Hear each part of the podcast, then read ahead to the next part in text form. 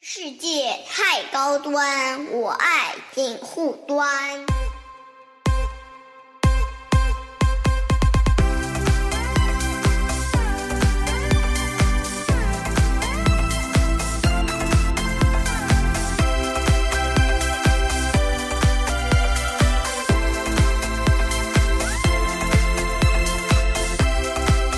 Hello，大家好，欢迎收听锦湖端会议啊，我是樊一茹啊。今天特别之特殊啊，因为今天的嘉宾呢，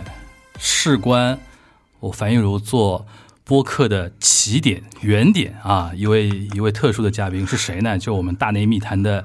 主播象征老师来。哎呦呦喂，哎呦嚯啊上来就给抬那么高，这个我靠我怎么好意思？这个我在我在多个场合表达过嘛，是不是嗯一三年的时候，是因为当时我还在日本嘛，哎听那个《大内密谈》，当时你和李叔两个人，对吧？哎胡说八道，就是真的陪伴了我多少在异国他乡的不眠之夜的两个男人，对吧？哎呀，呀，这我得负责呗。最后促成我自己做播客的，嗯也是《大内密谈》的节目嘛。因为当时说老实话啊，感觉播客这个圈层北方的节目居多嘛，就是对那个时候嘉确实是嘉宾主播北方口音啊，北京口音嘛，对对对居对居居多嘛。然后我跟我大学同学说，哎，咱们做一个咱们自己的播客，哎倒倒也没有说什么一定北方南方，就是说有自己表达的一个渠道，对吧是就是在异国他乡比较烦闷嘛，对吧哎就是就是年近三十的一个男 人，有很多烦闷的东西通过播客来表达出来的。哇嚯，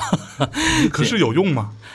有用有用，待会儿我们可以表达聊出来有用吗。啊有有有用有用有排解了很多，就是原来只能用右手排解的 我们今晚上刚吃了一个饭，是吧？那个饭叫什么？倾覆的右腕。 右腕的，右腕，哎，你反应挺快的 啊！哦行，其其实除了那个象征老师之外，今天还有一位特殊的嘉宾啊，哎那让象征老师给我们介绍一下。就是因为我这次本来要来上海，要跟米娅老师会个面啊，一起过个中秋，但是呢。哎，这么说对上海的听众朋友们不是特别礼貌啊，就是因为之前上海的一种种状况，啊，让我一个糙汉子非常的担忧啊，怂了 怂是真怂。 然后，于是我就拉了一个肉盾型选手，OK，啊，就是我们大内的金牌花搭子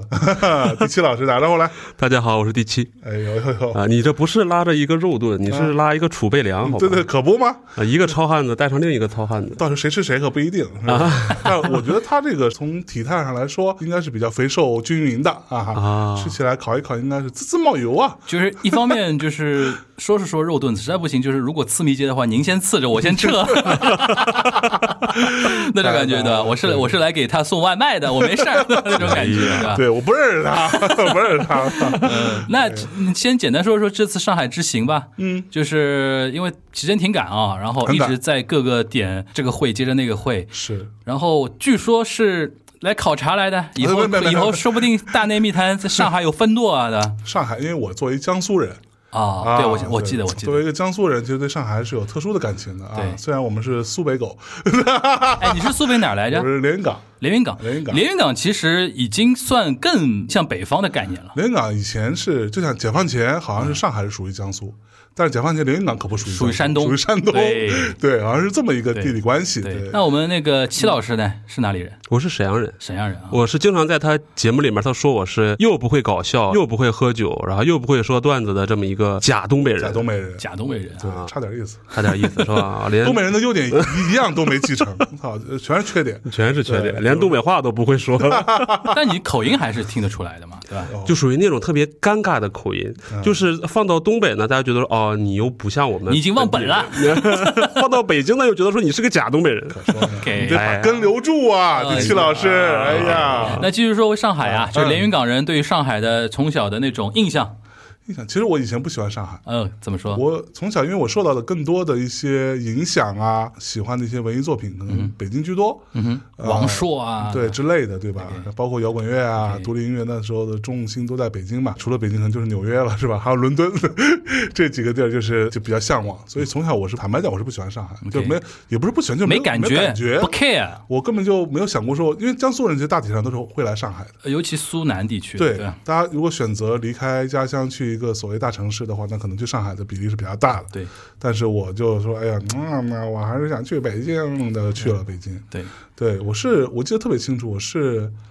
嗯，有一年那时候我在华纳，上班，然后上海这边有两场演唱会，一个是 Eric Clapton 来上海看演唱会，另外一个是 Roger Waters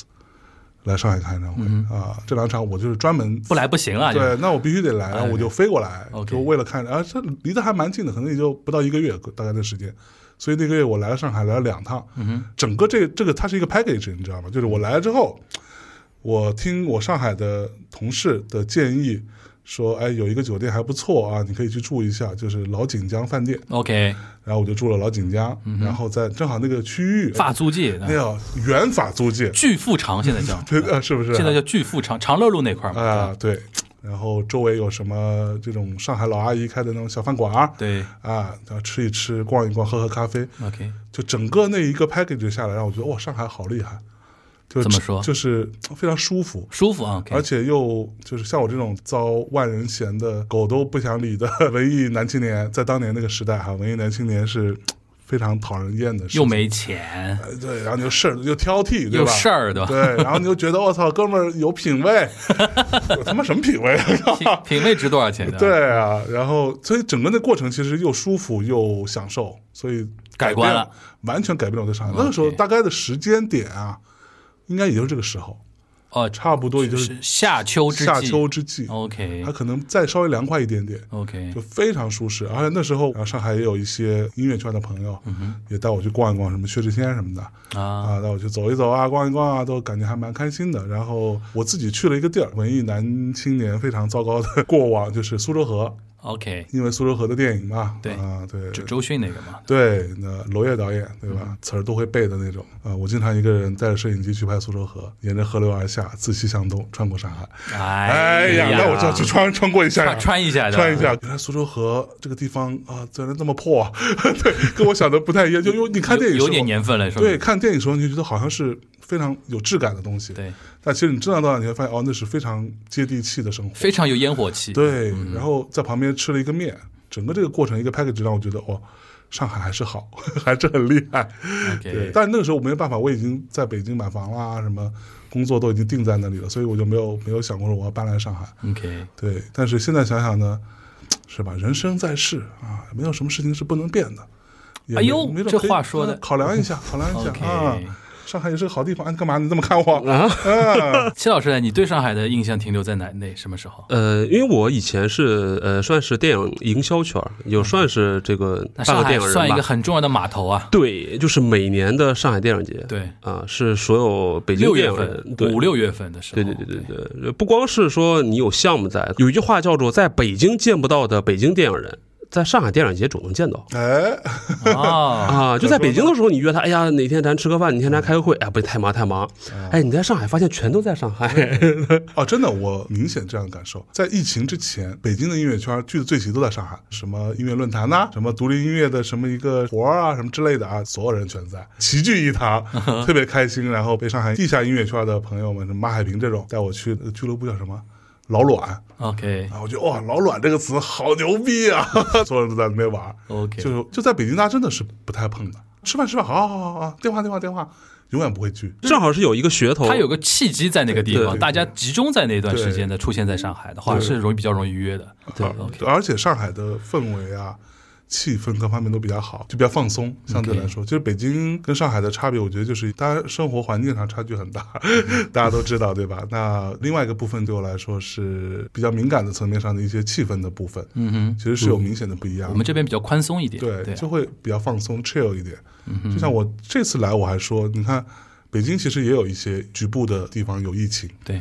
上海也有，对但是我们在北京其实不太有那么多人出来。就是大家更多还是在家里待着 OK 嗯或者就办公室、家里尽量少出门，点点外卖就完了。我那第一天来上海，我们吃东西，哇，那一片繁华，嗯，呃，真棒，那你还是没去广州啊？ 啊，正好前两天我刚参加我们第一财经办了一个上海夜生活经济论坛。哦，然后正好我们一财发布了一个报告，我印象还挺深。他通过大数据嘛，来看北上广深这几个一线城市的那个夜生活的一个情况。然后广州那那条把我给乐坏了。他说，广州有一个特别，就是他用图表来表示的嘛，就红点最多最深的地方是那个夜间夜生活热度最高的地方。然后他标出来的地方三个字叫城中村。为什么呢？城中村有很多那种苍蝇小馆。啊，夜宵、哎没错宵夜，然后广州人就喜欢吃嘛，对对然后越晚，而且那种都是什么那种，比如说刚刚从什么肉联厂拉出来的那种对新鲜的那种猪的内脏啊，啊直接卸货， 那个东西叫猪杂粥，猪杂粥，对，嗯好吃的一批，我跟你说。我以前看过一个纪录 片，以前看个纪录片，我真的太服了，就是广州人就疯了，就是排队嗯对嗯抢那个猪杂，然后对猪肠子给我，我要猪肝，然后他们 然后直接下下那个那个砂锅里边砂锅炖里嗯那边个炖粥嘛。他这种东西只有在十二点以后，那个对肉联厂才会才会运那个过来东西出来。哇塞，这个你像广州那种一边氛说围一边流口水，对， 在吃上面，我觉得上海人也是服广州的啊就吃在广州吃过，我觉得还是人家是会吃，人家是会吃。但我是能作为一吃个江苏人，对吧？上海的食物还是比较吃得惯的，嗯吃得惯的啊哎，对比较可口。对对对对，你东北人是不是差点意思？东北人不就是对吧？三亚海鲜可好吃了，嗨，这个 三亚是东北不可分割一部分了，对是吧对必须啊，自古以来我上次去海口真的是所有专车司机，我打了大概三四次专车，啊都是东北人是吧都是东北司机，我都服了。我 说，这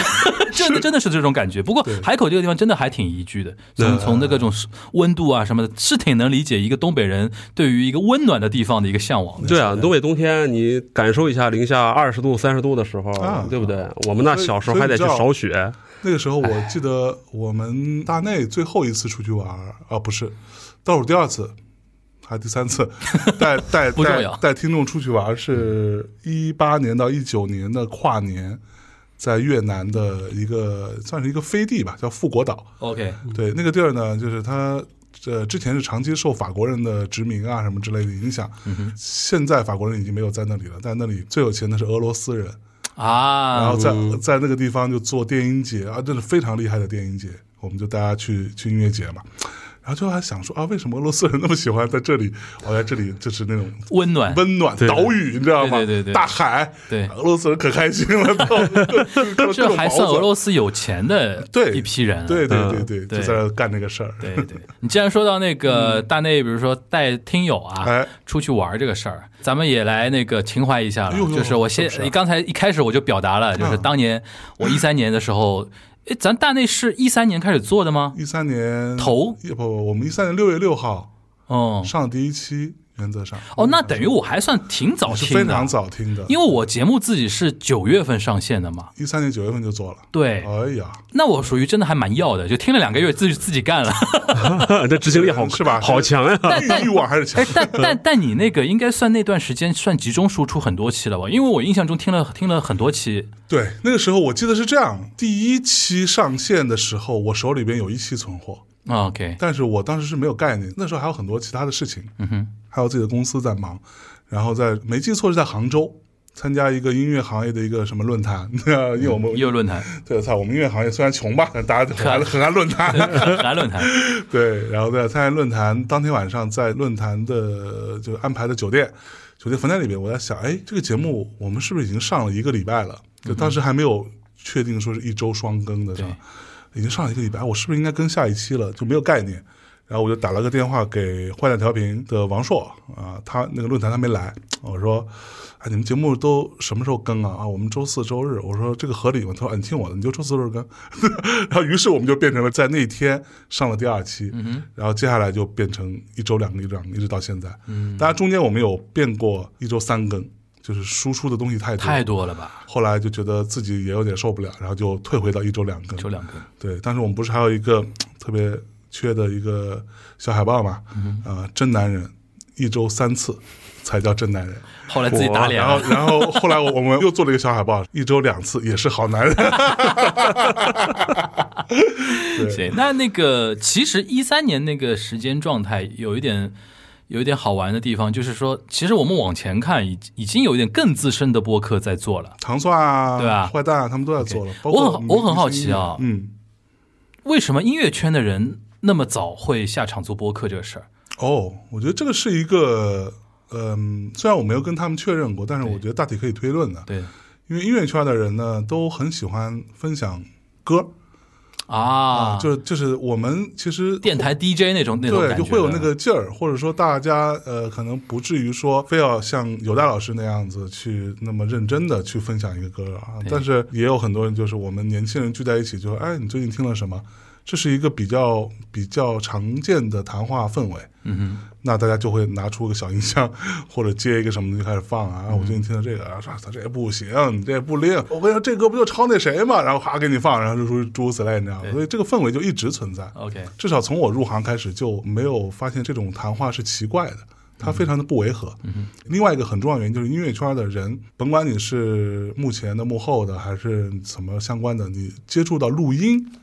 这件事情，不陌生，对不陌生，然后你也没有不会那么怵，对吧？你不会，总有人会，你周围。对，就像我最开始录的时候，我就是找我一个制作人，做音乐的制作人朋友，我说，哎，我要录电台，他说你什么要求？我说我要最便宜，我没有钱，对吧？我当时没有想过会赚钱， OK，就做着玩儿嘛。他说啊，你告诉我你最多几个人录嘛？我说呃四个人。他说那我给你四支麦。最初那个调音台我都不知道什么牌子，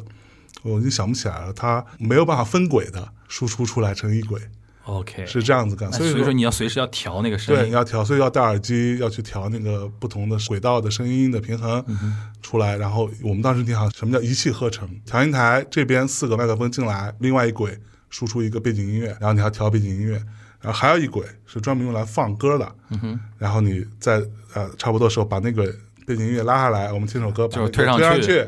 其实这个操作很像传统传统电台嘛，传统电台传统电台台无外乎就是主播可能不用做这个事儿，但是会有后台编辑对帮他来对做对这个对事儿。对所以那时候我就来负责所有这些事情。 OK，然后我又不会做什么音频的剪辑啊，那时候根本不会，然后就现学，啊、说哎这东西怎么剪啊，然后这个音声音要怎么调啊，是不是可以调个东西叫做 EQ 啊，这都是后来学的，嗯，然后人家就手把手教我，所以我觉得音乐圈在这个部分，第一它有它的氛围，第二是它有天然的技术方面的比较门槛比较低，嗯哼，就你可以达成这件事情。那除了你们几个比较知名的那个呃音乐音乐圈的人下来做的播客之外，还有别的音乐圈的人在做播客的吗？当时当时基本没有，还有还有就是贺宇啊， OK，对贺宇，贺宇老师也在也在你们节目里对啊，他也是我们主播嘛，对，这事儿其实说起来还蛮好笑的，就是当时贺鱼呢，我们经常管它叫人形录音机吧，嗯哼，所以好好说鸡不说八啊，对他就是这么一个呃，我认识的所有人当中听歌量最大的人，对对他每年差不多要听四四五千张新发行的，就当年发行的唱片，这个对他来说是一种生活方式，他没有没有觉得这个事情压力很大，不苦对吧他？不苦，他就每天就起来就听歌，对，呃，戴耳机或者放音箱里什么 whatever，就想尽各种办法。然后他会订阅国外的各种这种发行列表，所以他知道什么歌在发，他是来者不拒的，哪怕那些很垃圾的歌他也会听的。嗯哼，对，然后会从一些很主流的歌当中，你会挑出好的东西出来。我跟他认识很多很多年，其实大内最初的状况是，贺宇、我、李志明和后来那个嗯叫什么 Music Kid 乐童音乐的创始人马克，对我们四个人，马克后来是因为他没有时间了，就是他周末都要陪小孩，因为他有孩子，而我们另外三个都没有孩子嘛，他周末要陪女儿，而我们大多数都是周末在录，所以他就没有办法参与，他就说算了。贺宇跟李志明之间是不太认识的，他们俩啊，就是彼此都知道，但是其实不是不熟不熟，他俩的共同的纽带是我， 我把他们弄到一块儿的，只是这样一个一个一个状态。然后贺鱼呢是那个时候他有一个特别奇怪的癖好，就是任何人都可以在那时候 MSN 给他发一个消息说，哎，老贺最近有什么好听的歌？他会有一个小文档，他就把那文档打开，这文档里就他最近听到好的列了十张唱片，他就复制粘贴给你，所以你一问他非常快速，嗯哼，然后有一次我跟他吃饭啊，然后喝咖啡什么的，我说你不如做一个电台好了，你就把你的这个分享音乐这个这个这个劲儿是吧？你分享出去，嗯对，把它录下来，你别只是给我们这些朋友听。对所以他最开始的那个节目封面啊、logo 都是我帮他设计嗯的。对，他做了大概大半年、快一年的样子之后，然后有一次就是我们几个朋友一起聊天的时候，他说：“那咱们不如也做个电台好了。”就是他建议做大内的，其实。啊，对，他说那那看我的节目就是分享歌而已，但是我觉得我们聊天儿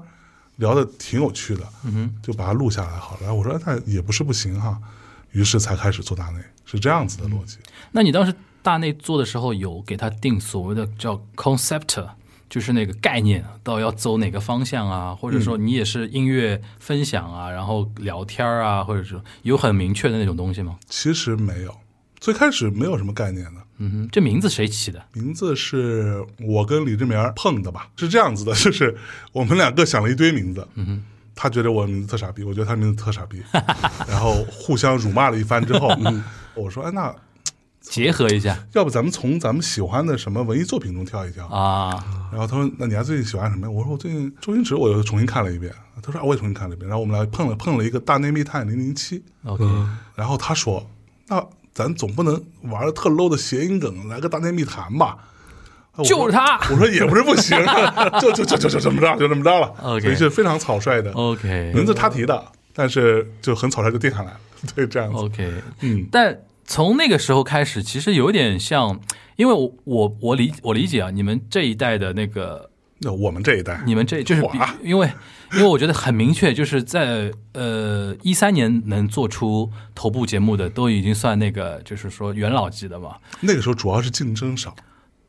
啊、对吧，对那电台本来就少，对。对吧？ 播客就很对少。，嗯但是质感还是蛮明显的。就是说，比如说当时有一些节目，你一听就是那种当年的那种手机的录音音质，哎跟现在没法比嘛。是是有些节目是用那当年那种手机录的话，你这个其实大家就不太愿意听，是对吧？那种感觉。但你你觉得你们一一方面是音乐圈来做，第二方面其实你们也确立了一种范式，就是播客一定要四个字。 啊是我们吗？就是就是，其实因为当时大家一说，你觉得那、你平时在听什么《大内密谈》啊坏蛋调频》对对对糖蒜广播》都是他妈四个字。都他妈是，我记得就有个什么有的聊，好像、啊有有的的有聊聊，有的聊啊是三个字，对吧？然后什么科学什么什么什么那科科学酸菜馆。酸菜啊不新闻新闻酸菜馆新闻酸菜馆是上海的，对对，科学脱口秀好像啊是科学脱口秀对科学脱口秀。然后还有一个是 LGBT 群体非常早的啊，那个后来后来是找不到了嘛，对吧？后来就没了嘛。对，他他们算那个非四个字，但是四个字的节目当时就有一波非常头部的嘛对对，给人感觉好像播客就得四个 字，简体中文播客 就必须得是四个字的那种感觉，哎对吧哎？对吧？有道理是有这种感觉吧有这？但谐音梗是你们开启的一个坏 头，现在都他妈谐音梗，就是赖我赖我赖我，对吧？是吧？就是因不为像不赖坏我赖蛋我，调就是频得他妈赖李志明啊， 丫就是对吧？没有文化，所以就老这他样。把这个门给打开了， 对都你是就他你就把他门给撑在那个对没我锁说上我说。可以，然后我还给他做了 个 logo，做了个设计，你看，对，因为你像坏蛋调频、糖蒜广播，都是原来受 DJ 电台那种影响。你对看它名字里边完完全全就是对原来那种影广响播嘛，啊，调频对吧啊，？然后你像故事 FM，对对它对对都算这种感感觉，但是。谐音梗完全是大内密探给我印给我印象中就是第一个属于头部的节目，然后玩谐音梗的名字， 非常奇怪的是是这种感觉吧？对对对对对嗯啊。但我我说老实话啊，因为我当时六一三年在听的时候，因为它真的是一个陪伴性非常好的，而且对当时你跟那个李叔聊那种，尤其他经常会聊一些日本动漫啊、对漫画的东西啊，是我就特别爱听，因为他当时我在人在日本嘛，是是是，我有的时候甚至听他前边前前脚说完，我后脚就 Amazon 去下单了，对 就翻来是是哦翻来是翻来的那种东西，你的知确道，很，你知道我还很碰到过一个听众 OK 是，他有分享给我一个他自己的叫什么 NAS 嗯的服务器的一个在线看他自己偏库的一个账嗯号，那个偏库账号里面就有一个列表叫大内密谈，就是他把我们哪怕提过一嘴的所有的影视动画，哇塞，全都放在里头。而而且是按照那出场次序，你知道出场顺序哇塞，零一零二，啊他是这么排下来的。哇塞，他自己做了一个对 Excel 表，他等于是像就像人家图书馆里面做索引表一样对的对对那对种对东对，西，非常可怕。然后就这种其实很多，我碰到过很多这样的人。 OK 我还碰到过那种在网易云上建歌单儿，然后就是把我们有史以来放过的所有歌儿，哇塞，一首一首的歌单儿从你拉到最底下，就是我们有史以来放的第一首歌儿，这种往上的。 好感动啊！这种哎对时候对对看的对时对，候非，常感动。就有好多歌我都不知道，我哦，居然这是我当时放的哦，嗯 就这种。但那个年代一三年还是处于刚才说兴趣嘛，嗯，就像我我当时自己做的时候，也没完全说想到后面又怎么样怎么样那对种感觉，对，然后我现在身为一个也也恬不知耻，称为叫资深主播了。那你相当资深，好吧我是你们那么忠实的听众，好吧？ 就是对嗯我很想，我很好奇问你一个一个一个话题哦，就是你什么时候觉得说，哎，这是个可以干的事儿？坦白讲，我从来没觉得这是一个可以干的。到现在，现在我觉得可以，现在可嗯对，以，但是我在这过程中，我一直都没觉得这是一个一个所谓正经事儿，对，嗯我在、呃，你想，我跟李叔分家是在二零一六年的夏天，大概在现在这个时间往前一点点，嗯应该是六七月份吧。那个时候，我跟他跟贺宇，我们三个人有过认真的一个详谈，对吧 一？个详谈，坐在一个咖啡店里边，按照贺宇的说法说，两个傻逼像他妈谈离婚一样 之类的。 然后整个过程就是。贺鱼归谁？ 就贺整宇个必须在归 我，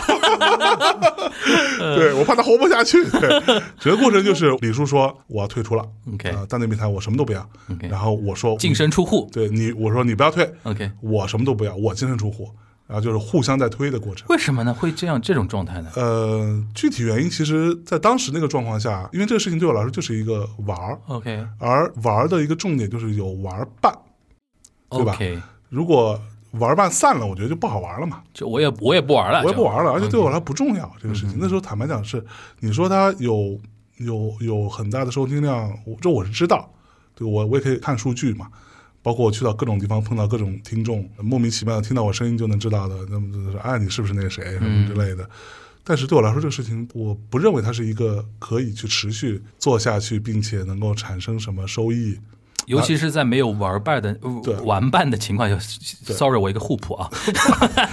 是的，脑子完蛋了。脑子完蛋了。就在没有玩伴的情况下，你觉得说就更没有持续下去的一个理由了嗯我。就说算了。 OK，然后所以大家都在推嘛。然嗯后贺宇就说：“你们俩太傻逼了。”最终的结论就是李志明说说说服了我，嗯哼，对他跟我就是在贺宇走了之后，我们出来准备打车各自回家嘛。嗯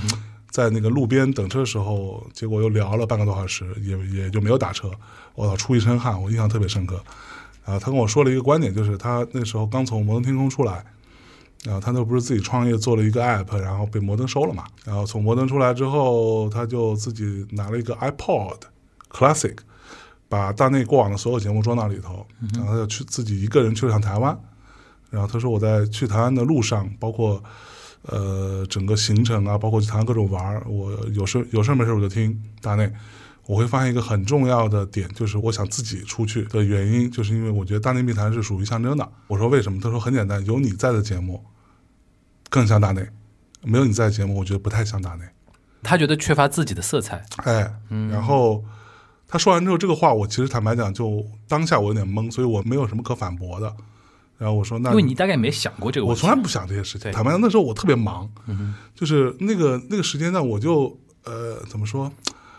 收入还不错吧。就是 那时候我每个礼拜要跑一趟呃长沙，再给当时的超女做顾问团啊什么的，其实赚的蛮多的，嗯就是收入还是不错的，帮他们出谋划策吧，就是干这么个事儿。所以也很忙，也很累。当内对我来说就是，那你们如果想拿走拿走吧，是这个心态。嗯他说完这个话之后，我就觉得好吧，若然如此，算是你说服了我，对吧？现在好像不叫说服了，叫说服了。说服、我们小时候叫的是说服，说服，对，对不对？说客游说对嘛，啊，更没有记错嘛。对啊现在好像就已经没有这个说法了，靠妈的！ 对，然后呃，我就跟李志门说，我说我说这样，那我去跟其他的主播们，我要去聊一圈儿，我觉得我有这个责任，因为其实之前大内，你可以说我相当于是一个承载者吧，录音在我的办公室录，对吧？设备都是我买的，所有的后期音频的处理、上传，所有平台、所有的推送，包括设计，每期的封面都是我一个人弄，也没有团队啊那时候。我就说那好，那我需要跟主播们去聊一下。我不认为我有权利去直接的结束它，我也发个微博宣布说《大内密谈》就此就停更了，江湖再相见什么这种话我也说不出来。我就跟主播们先通个气儿，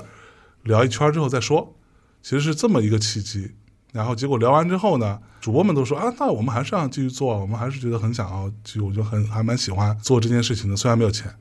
对，那为什么不做呢？啊，结果我的态度就是觉得，那如果大家都被我拉进来了，那如果还想继续做，我觉得我还能在我能力范围内，我还能陪大家往下走一段。然后因为这个原因，就往后又走了大概半年多这样子。这个时间非常清晰，就是在二零一七年的春节，刚开始做大那时候，我是没有结婚的，我是一个那种是吧放浪形骸，原谅我这一生放纵不羁、爱自由那么一个小渣男， 爱想怎么着怎么着，我想怎么玩怎么玩，怎么开心都行。但是你结婚了，你有家庭，你有老婆，就你的生活状态发生一些变化。那年在春节的期间，我跟米娅，我们两个人去了她外公外婆家，在普陀山嘛，舟山去爬爬山啊什么。整个过程我其实算是做了一个决定，我就说我回来到呃一七年年初嘛，回来之后我把大内停掉，赚点钱嘛。那时候觉得那我有那么多赚钱的事儿，我老是没有时间去弄，我成天跟那儿弄节目，你等于是许愿啊，也没有许愿，就是我没有跟菩萨说这啊件事对情。啊，我 对我在因为普说到普陀山，我以为你在内心跟菩萨说，我一定要没没停掉。没没没没没我说这也太郑重了吧？是不是啊？菩 菩萨萨说菩萨说你停就停呗，跟跟我我有什么啥关关系啊？ 说年轻人，你要不要听听你在想什么？ 真的是有什么意义跟我说？就其实就是那个过程中，你内心隐隐有有这种感觉的。对，我觉得嗯差不多到时候了。 OK，然后我说实话，我知道我停了之后，肯定会有一堆听众叫唤的，对啊，会会会抗议啊，会怎么样，会很痛苦。嗯，但是我觉得也就痛苦一阵儿，也就过去了，大概就是这么个想法。嗯哼，但是回来之后就，呃后来是我们主播啊，当时是我们嘉宾，就是呃张华，嗯张华老师是那个呃当时他是泰和麦田的 CEO，然后他那年春节没有回家，他就在北京过的。看我发朋友圈说我回来了，他说哎，咱俩一起喝咖啡吧，我们就约在了，当时还不叫 SKP，当时还叫星光。星光星光天天地对星光星光星光天地，是北京的一个特别全球对啊，现在是了全吧球什么销售额最高的百货商店嘛？对吧对嗯，约在那儿喝咖啡， ，OK，然后因为那儿离我跟他那儿都比较近嘛，然后我们就都去了。结果呃，在那儿一边喝咖啡一边抽烟啊、在门口、呃、大冬天啊，抖抖嗦嗦在抽烟的过程当中，他说：“哎，大内你怎么想？”然后我说：“我想停掉。”所以他其实是虽然是他只是嘉宾，他不是主播，但是他比剩下的主播更早知听道到了这这个个消息，这个消息因为我跟他关系很好，并不对他隐瞒什么。我说我想停了，啊，他说停掉很可惜，对，他说我觉得你不应该停。他给我讲了一些他自己的故事，他说我只上过两期大内，但是我到很多很多地方都会碰到有人跟我说，哎，你是不是那个上过大内的詹华？从他声音当中可以可以分辨出来，然后就说那你需要什么嘛？我说妈的，我需要团队啊，我需要钱，我需要团队，我需要有人能够帮我分担，而且我需要有人能够帮我商业化。那个时候我们其实接过广告，但是接广告就很痛苦，因为我其实是不太愿意，或者说我自己不太适合去那么面对客户啊、聊钱的事儿聊钱、嗯太糟了。我那个人，那那那个时候那非常糟，你知道，我那时候面对客户就是三不原则，就是一不提案，一不提案，一不提案，嗯我我不给你做 PPT 的；对的二不开票，我没有发票；三不返点，呃嗯，OK，我也没有回扣。对你什么都不要跟我聊，就是就这么着，好高冷啊！头不投，对 吧你？现在回看当年的自己，是不是想想抽他？大嘴巴抽，大逼斗往脸上招呼，操！对，年轻人啊，哇少年郎真的是啥都不懂。而且我觉得一是年轻，第二个我觉得做内容出身的人都有这个问题，对，都有这个都问有题。这个问题。其实，但是你要知道，我在另外一端，比如说我在自己做唱片公司，做一个音乐厂牌，其实我自己是要去谈价我的。能理解，对，但所以我觉得我在我这个部分，我就不要，你懂意思吗？这个我特别懂。嗯我最近跟我另外一个朋友，他是主持人嘛，我们甚至私底下在说一个什么，哎，我们互为对方的经纪人好不好？ 就是为了你的事儿，我能跟人家撕破脸皮去对对谈钱，对然后你为了我的事儿，你能跟人家撕破脸皮谈钱，但是我们为了自己的事儿，好像就。就觉得说这事儿很傻逼，你知道吧？对就这个，对就就这个感觉，这我个觉感得觉就就这个意思。然后张华就跟我说：“那那这样吧，我我来想想辙，因为他是音乐圈的话，他是我的前辈，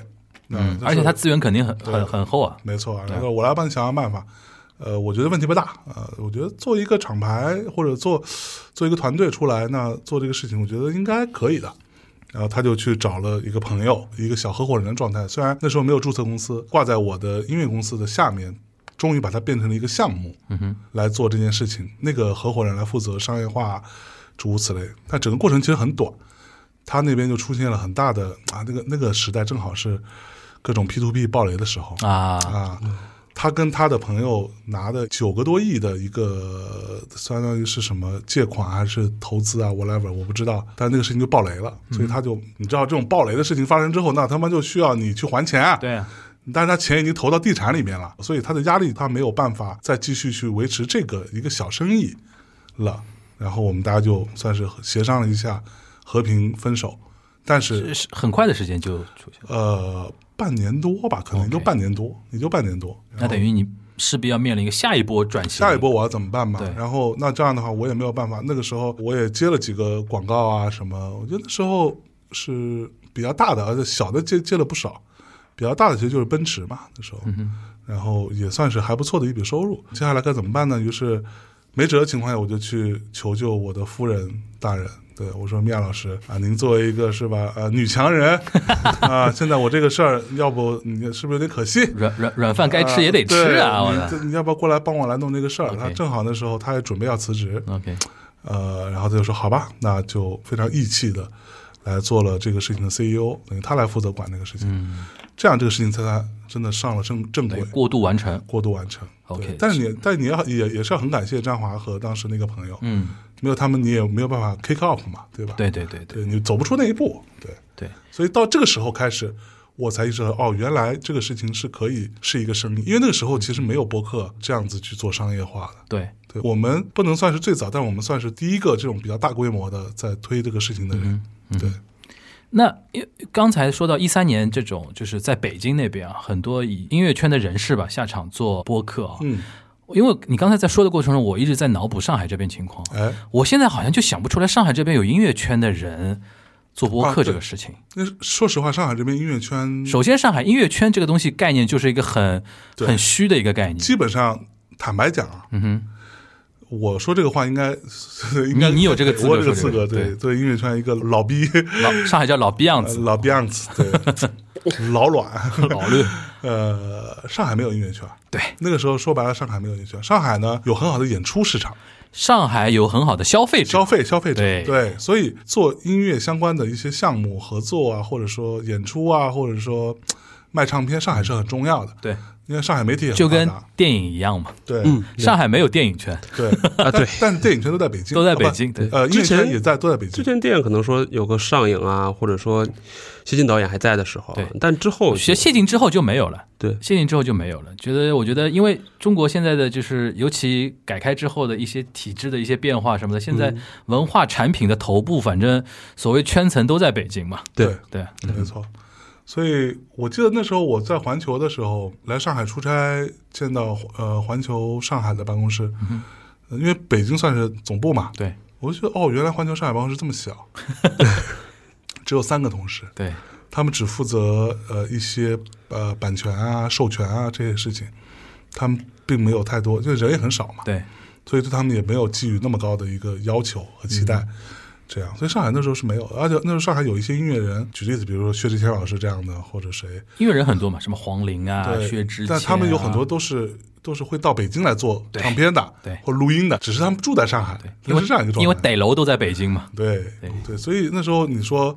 音乐圈儿的状况导致 可能类似这样的一些分享型的播嗯客都在北京，这就是一个哦相对合理的一个状对况。，所以说北京到直到直到现在为止啊，就北京在播客圈层里边的它的一个拼图，就头部的主播极大多数都在北京，嗯音乐圈、媒体圈，对，哪怕包括泛文化圈层吧，好像都集中在北京。但上海，如果我们聊播客的话，其实比较好玩的就是现在平台很多在上海，对那个喜马拉雅啊，哎小宇宙嗯小宇宙啊，对对对，对，你是我我有一个问题我很好奇啊，就是因为大内算比较早的进入到团队啊，进入到商业化运作啊，而且比较早的能拿到你刚才提到奔驰啊这些单子啊什么的，算很多事情都走在前面，算第一梯队里边的。对，但我自己的感觉啊，就是从可能从一九零，尤其二零年疫情之后，嗯，后面那段发展，其实大内有一点没有进入到大家这个播客大家庭里边的，就是有有点自我、自我完善了，有有有，对吧因为但其实这个东西，我觉得说实话，嗯哼，就是我自己的问题比较严重。是吧？就是我自己的主观意愿，嗯我并没有很想要融入所谓播客大家庭，就是这个圈层你就不也觉得说不用不用融入的意思也吗，不是，就是也没有想过，没有想就过，嗯觉得说，或者我觉得跟年纪有关，就是我已经过了那个去需要跟大家融入的年纪。啊，就这个说起来并不是傲慢哈，我觉得这是一种自我封闭。而那个时候我状态不好，对第七应该比较知道我那时候的状态。反正我那时候是属于那种，哎呀，很烦，很多事情很烦。然后呃，做播客呢，尤其是在一九年、一八、一九年，就是我们大言不惭的说，应该是商业化做的最好的，对赚钱赚赚的比较多的，对的， 但其实也没多少，就只是相对来说，因为那个对坛子比较小，盘子就很小对。对，二零年开始，因为疫情的关系吧，所以就会我会对于很多事情都很失望。啊，对，然后我我自己很失望。不光是圈层本身的事情，对对于那个大大小小外部对环境很多所有事事情，情就等于说那那段时间你很颓的我意很思。颓，对于谈话这件事情，我都持怀疑态度。啊，对我，我我那会儿经常有时候时不时会跟人聊天儿，在节目里我也说过很多次，我我哎我最近怀疑类似这样的话，有点抑郁吗就是我怀疑谈话交流的意义到底有没有。 ？OK，然后我短暂得出的结论是没有意义。我认为交流和谈话没有没有什么价值，那只不过是一种非常粗鄙的动物式的宣泄和嗯某一种按日语的说法露出。 OK，对，呃，只不过是这这样一件事情。因为我当时的态度是说，我觉得谈话或者交流，它的根本是为了达成共识，哪怕是你们达不成共识，这也是一种共识。对，对，是为了双方在互相试探，在达成一种共识，而这个事情并不会改变任何事情，也不会让你的生活变得更好，也不会让你活得更轻松和舒适和明白，嗯所以我觉得不好玩儿。对，所以其实那个时候是有这个状态。那你而现在回过头来看当时的自己，你怎怎你觉得那当时是发生了什么样的一些变化呢？就是有点心情上的抑郁吗？还是对什么？，一个是那一九年太累了，嗯哼，一九年其实属于一个比较怎么说，嗯，有风拉到劲啊，大概是这样一个状态，就是你非常非常亢奋，然后收入也做得很好，然后你看一九年我们光呃什么广告什么就不说了，在那个时候都甚至都不算我们主要的收入。然后我们带大家出去玩，一九年大概去了啊去了几个地儿，去了日本，去了北欧，去了冰岛，然后又去了新加坡，去了什么？他甚至已经到了出现带听众出去玩的团是没有我的情况，因为我没有时间了，我可能在去别的团。 ，OK，对，主播们都已经拆散，大家就啊，你带这个，我带那个，大家就该就这么玩了。嗯然后又加上一九年，我们其实哦还去了格鲁吉亚，尤其是格鲁吉亚那一趟，因为回来之后就要去海南，你们三亚了哈。啊，对对，海南省委做的那个图书博览会，旅游图书博览会，然后整个在格鲁吉亚过程，我我跟米娅，我们俩就基本上没有没有什么时间睡觉的，就是你晚上你要做方案，你要去汇报，就有点透支的感觉吧。透支，然后早上一大早起来就带着大家出去玩儿，嗯，然后还到处啊喝酒什么的，还要笑 对，然后回来之后又继续透支很严重。在三亚，我真的是第一次体会到我录节目录着录着录着我快睡着啊，的状态，很累。还好那时候有王涛啊，什么宋晓辉啊，就是另外的一些主播。能帮我撑一下，所以回来之后正好赶上疫情。就其实我本来就是一个很悲观的人，嗯哼，就是你听到越放肆大笑的人，可能他越悲观。对，对，我不认为，就是我认为一切都没意义，就这是一个根本。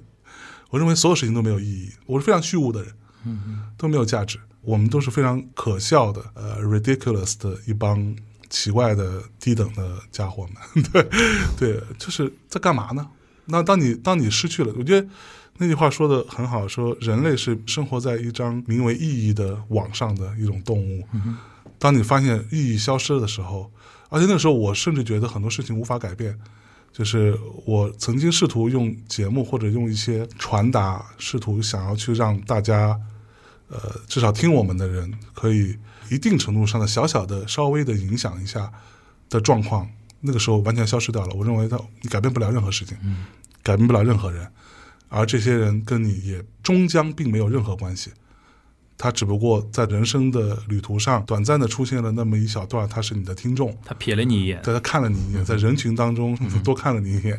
然后你你这个时候在自己的脑海当中去哪吒闹海，对，这个事儿是不对的，这个是一种是一种很可笑的傲慢，是一种很可傲慢对，对你觉得自己很重要，对，而那时候我觉得自己特别不重要，嗯，对，然后一切都不重要，然后又加上。呃，又什么居家办公啦，又什么北京又回不来啦，什么所有这些事情加一起，就特别颓。对，然后其实这个事情一直到什么时候，就是我那个阶段，郭晓涵带了一个乐队来，然后我们录了一期节目，那期节目我起的那个标题嘛，当中那个乐队的朋友说了一句话，他说：“呃，虽然什么事情都很糟，或者说是很多事情都很难，但是不要轻易的失掉你的阵地。”这句话其实给了我一定的鼓舞。嗯哼，就是那期的节目就叫什么什么，不要轻易的失掉你的阵地啊，喝醉吧朋友，大概是这样的一个标题。对，嗯所以我觉得一定程度上我没有完全解决这个问题，嗯但是它也是当下我给自己先缓一步的一个方式，嗯。就是不要失去阵地。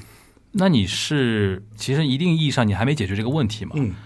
那你现在有没有那种方法，让自己不要陷于像二零年那种那么极度的一种自我怀疑上面？有有方法吗？刚才那句话是肯定是给你一些嗯对正面的东西的。嗯，你有没有试图再去，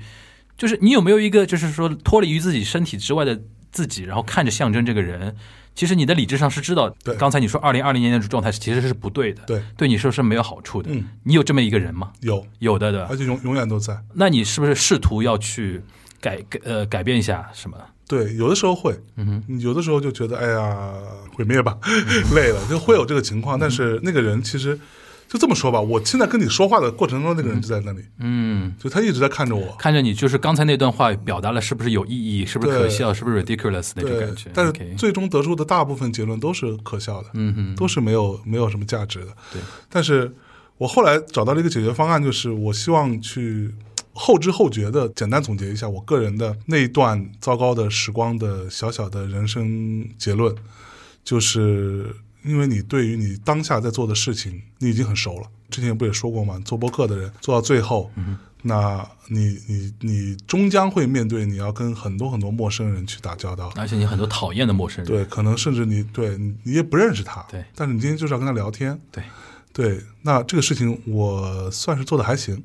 对我可以跟很多我 第一次见面的人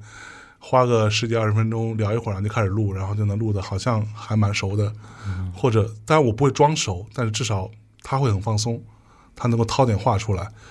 这个我可以，但这个事情我已经没有新鲜感了，所以后来我找到的解决方案就是我要去挑战一些，或者是尝试一些我之前没做过的东西。举例子哈，比如说我对于音乐人聊天是非常熟的，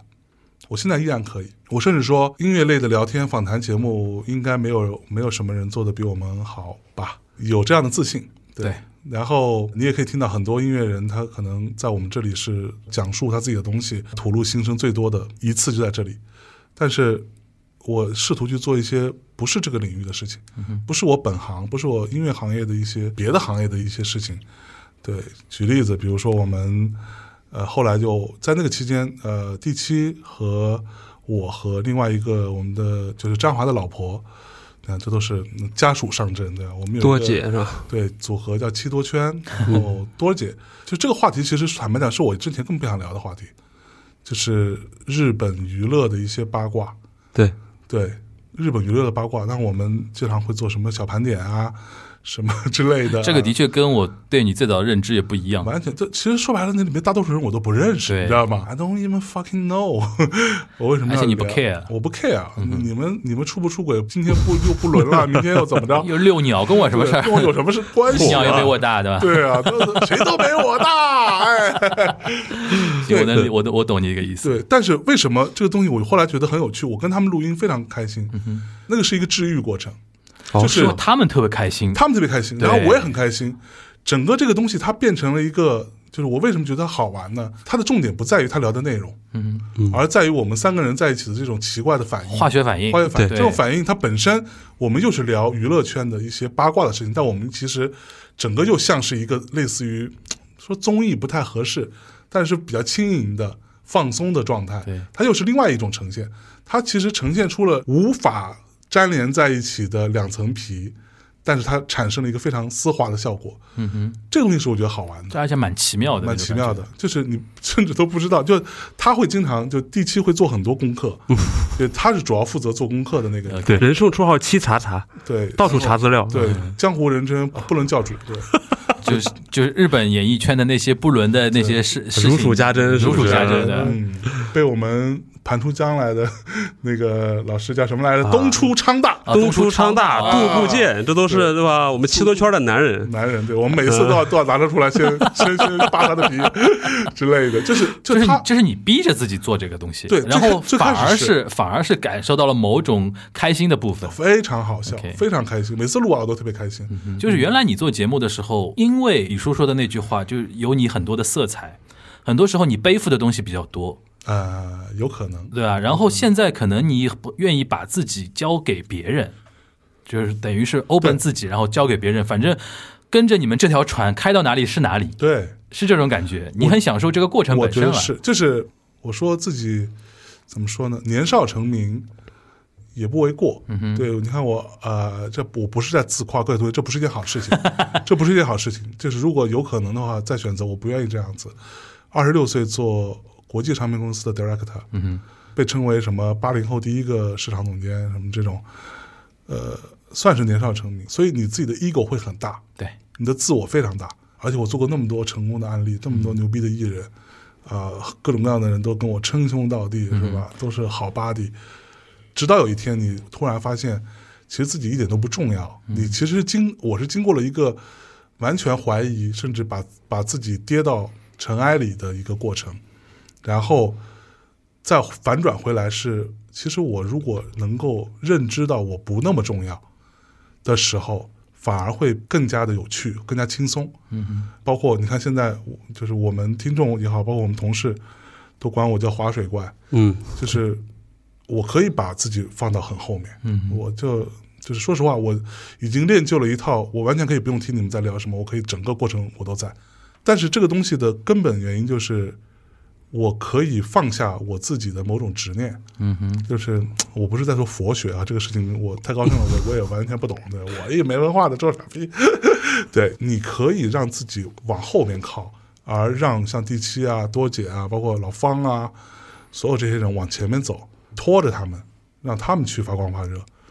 当你这个心态被自己所认可的时候，说和解也很俗气，但确实是和解，嗯，就跟自己和解了，你也不用那么逼着自己，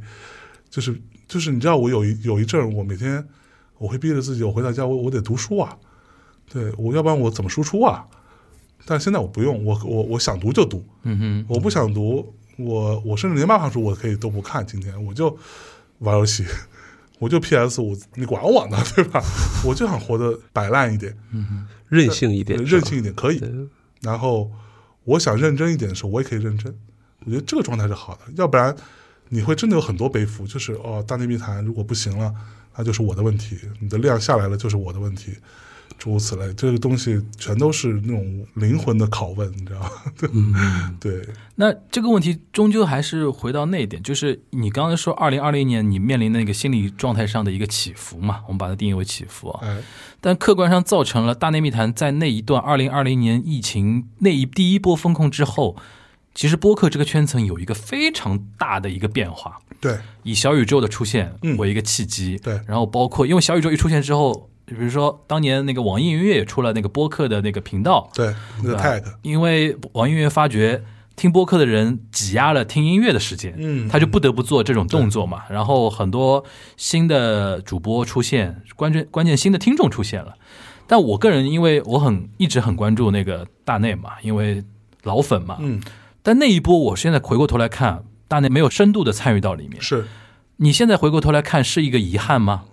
我不觉得是一个不会是遗憾，OK，坦白讲，那个时候二零年，我们做了前期跟后期吧，我觉得做了两个不同的选择。在疫情刚开始的时候，三月底开始，对，我们做了一个义卖。这个义卖，坦白讲，我觉得这是一种某一种行动，就是那个时候处于我非常非常纠结跟挣扎的过程。就那个时候还没出来，还没出来。但是那时候我对于播客这件事情很反感的地方在于，嗯，too much talking。 ，OK，但是没有没有行动，就你真的做什么了？当然我，我我不是说在质疑啊，就是我觉得去 talk 这件事情已经已经很重要了。但当时我的态度就是，那大家都在都在聊，都在说，都在抱怨，都在说什么这个又不好啦，那个做的不对啦，如何如何？So fucking what？你为你认为重要的人，或者说重要的土地也好，你还在这条船上，你为他们做了什么？你除了逼逼之外，就是因为我在音乐圈见过太多这样的人，就是哦我他妈都是才华，但是我没有机会，然后一年没有写出一首新歌，大把这样的人，很烦。然后我们就说，那就做一个义卖好了，真的做点事情，跟我们听众一起联合，因为他正好是被困在大别山，他是之前在上海的广告圈的一个还蛮重要的一个家伙，然后他就有一天突然醒悟到说，操，老子觉得广告圈太傻逼了，我要去做一个农民，他就去大别山做有机农业吧，他的产品也出不来，然后我们卖我们自己的产品，然后所有钱都给到他，换成鸡蛋，帮他解决他的问题，然后这鸡蛋就捐到黄冈这个地儿。对，因为当时所有人的重点都在武汉，武汉，对，其实黄冈非常严重，非常严重，对但是全国人民重点都在武汉。就武汉的时候，坦白讲是并不缺物资的，对只是缺分配。对但黄冈就没有人没有人 care 了，对，灯下黑，然后我们就说那就把鸡蛋捐给他们，因为那鸡蛋是我自己吃过，嗯，非常好吃，虽然个头不大，不像超市里买那么大，但是是我吃过最好吃的鸡蛋。然后就把鸡蛋就给他，因为那时候大家就觉得说你需要多一些蛋白质，捐给前线的这些医护人员，让他们可以真的有一些蛋白质补充，不要这生是不大要概生是病。几月份？四月份，四月份，最开始我我我的想法是做个两个礼拜，这货就卖。那其实第一天上完，第一天晚上上了就卖完了。嗯哼，我们其实也没有货了，你知道吧？预售嘛，就不是我们仓库里有的所有东西我，我嗯卖都完卖完了。 OK，那那时候你再去跟别人去订新的货是不可能，没有人给你做。对，然后我们就去找我们的合作方啊，各种，比如说，呃，三顿半咖啡啊什么，我觉得他们都很好。那时候没有人知道未来会是什么样子，我他妈还能把我手里的货真的捐给你，这个是一个多大的恩情呢、说实话，嗯他们就说老实话，二零二零年那股心气儿跟现在完全不一样，嗯完全不一样。那时候大家就觉得好，我完全信任你，大内密谈做的事情，那我就把我东西给你。嗯我虽然不能给你很多，但是我至少给你大概大几箱的货给你，然后你去买，卖完之后，你去负责去把这个钱变成鸡蛋。嗯当然在做这件事情，这是我们上半年在做的动作。下半年其实呃，坦白讲，所有人都在讨论播客啊什么的时候，我们那时候在赚钱。 OK，你可以说好人有好报吧， 就是你，我认为我是一个正义的人，虽然我是一个臭傻逼，嗯哼，但是我至少是个正义的家伙。对我不会让自己做的事情让我自己蒙羞，或者让我的朋友、亲友们蒙羞。那那个时候我们做了上半年这个事情之后，就影响到我们一个听众，他就是武汉人。当时他的说法，我听那么多博客，但那是我知道第一个在做这件事情的人，而且没有想要宣传自己，那就是默默的做。然后最后我们一共大概有个大几十万吧人民币的钱，啊，我们其实自己还搭了很多钱，因为我们做的时候非常仓促，没有想过说，哎，那个运费可怎么 办，你知道吧？没有想过运费这件事情。然后最后，因为你有很多货你要发给我们的听众的 对嘛，对，最后运费就说那算了，就不要算了，运费我们全部全部都自己搭，就变成我收到，比如说一百块钱，我一百块钱全部都给出去，运费我们就再自己出，这样还好，我们之前还有一些积蓄，账面上还有一些钱。嗯哼，那影响到那位听众了。当时影响到两个很重要的人，第一个就是我们的房东，你知道吗？我们办公室的房东， OK 哦，房东也是一个武汉人呃啊，但但我其实完全，我们我我其实我们是跟房东没有巧嘛，没有就巧嘛，都碰到了，然后那房东就说：“哦，你们竟然在做这些事情，原来是你们，你们在做这个，那我给你减房租。”他一个月给我们减五千，其实对我们来说是一个很大的、哦很很大的的支一持个的支持。然后我们碰到那个听众，他就帮我们介绍了一大波的客户，哇，加在一起可能有个十来期定制节目的费用，嗯嗯，一下子就让我们算是翻过身来。对，然后那时候也包含在跟 QQ 音乐做那个翻滚吧波浪啊，就是给大家讲，给一些非常 beginners podcast wanna be 们想要怎么做播客的人做一些很入门的介绍和经验分享的一个节目。在那个状态下，我觉得第一，我前面做的这些事情，我先放在那里，我先按住不表，嗯，后面我要好好赚钱，我要养团队，我要让大家过往因为疫情产生的不安的感觉，或者说不安全感，我希望用我们赚更多的钱，有更多的成功的案例，让大家可以安定下来。其实那时候我们在做这件事情，我大概 get 到了，就是、那如果我们分开来讲，就是二零二零年。你是有点跟我们所谓就是有有从我上海的视野来看，二零二零年的播客圈层很热嘛，嗯，也很热闹嘛。那听下来就是二零二零年，你其实跟这个我们上海的这边的所谓的热闹，其实不光物理物理上了，对，真的是有点距离的嘛。是有距离。那你现在回过头来看那那段热，你纯粹从一个第呃，就是说评论的角度来讲的话，你是怎么来定义那段时间的？对于这个行业，如果我们浅浅的把它称为一个行业的话，嗯你觉得说从你一个资深的主播，或者你自己也有一个很非常头部的团队啊，怎么来看那段时间的播客的一个圈层的变化？你有体感上的改改变吗？很明显啊，嗯很明显。我我当然第一，我觉得是一个很好的事情，嗯越来越多人讨论播客，跟呃投入进来做播客。据我所知，那一年好像中文简 体的世界里边，我们的播客多了，好像就一万多档好对像，一多出来一万多档对，对。这个在我看来是非常非常好的事情。但我是当时看了数据，好像前面 N 多年加起来一万档，对那那一年加了一万档对，，就是那一下子，而且你想，前面那那么多年的一万档里边有他妈可能有九千八百档已经没有在做了，都是对对就是对这样子，对大家都已经算了，对吧？对于我来说，我觉得第一是讨论度的增加，跟越来越多人能够知道播客是什么，这个事情当然是一个非常好的事情。嗯、不用像我们一八年、一九年，我们会飞到上海来，呃，米娅和我，或者说米娅自己带着一个 PPT，那 PPT 举例子，比如说四十页的话，三十五页是在讲到底什么叫什什么叫播播客？跟所有的 agency、所有的 4A 广告公司去跟他们分享，做 present，告诉他播客到底有什么好处。我那时候心态非常简单，我说实话，我不是在给自己什么标榜什么的。我那时候我在节目里也说，我说我希望有一档播客可以爆，可以跳出来。这个是谁一点都不重要，它可以完全跟我们没有任何关系，甚至是我不喜欢的播客都可以。我个人喜不喜欢一点都不重要，有一档播客能够出来，我们就想办法去帮他们。去助这个力，因为我热爱这个东西。那我觉得有一个人呢出来，就是对行业的利好。到二零年的时候，其实那个状态已经变成越来越多的人，越来越多的 agency 什么客户本人听呃播客听播客、啊，哎知道播客是什么东西，他也知道播客的价值，这是一个大好的事情，这是第一点。但是是吧，事出必有两面。第二面，我觉得从现在角度来回头看，我觉得它是一个被过度的拔苗助长的一个一个状态。那么多的平台，那么多的人开始进入到这个当中。当然，这里边有很多很认真的在做播客的人，也有很多我们可以说他投机，觉得这是一个风口的人。那这些人现在大概率已经不在了。啊，不是说他们死了，他们活得很好， 只是他没有在做这件事情。就那就占个坑，然占个后坑也不也不做任何别的事情，对，或者说他可能试了试，发现我操也没什么可赚头的，那累算累了。累半死的。对，累半死图他妈啥呢？这种情况也大有人在。但是我觉得所谓的白马助长，我认为是媒体跟嗯、平台也包含播客从业者们共谋的一个结果。嗯就是哦，这个东西是下一个风口。那时候我一个礼拜要接受可能三次关于播客的采访采访，嗯，我那时候在怀疑，我说这个东西，以我对于好，那我这里毫不避讳的说，我对于中文互联网的鄙夷，或者说这个互联网行业的鄙夷，他们并没有真的懂得什么是互联网精神，对，甚至有很多事情是完全相背道而驰的，在做一些让这个世界变得更糟的事情。那出现的这个结果就是，那么多的人投入进来，那么多平台一拥而上，把播客放到一个很重要的位置，但是他们恰恰忽略了一件事情：播客是一个比较慢热的东西，它是需要蛮长的时间去积累。去培养用户，跟用户达成某一种情感上的 bonding 的部分，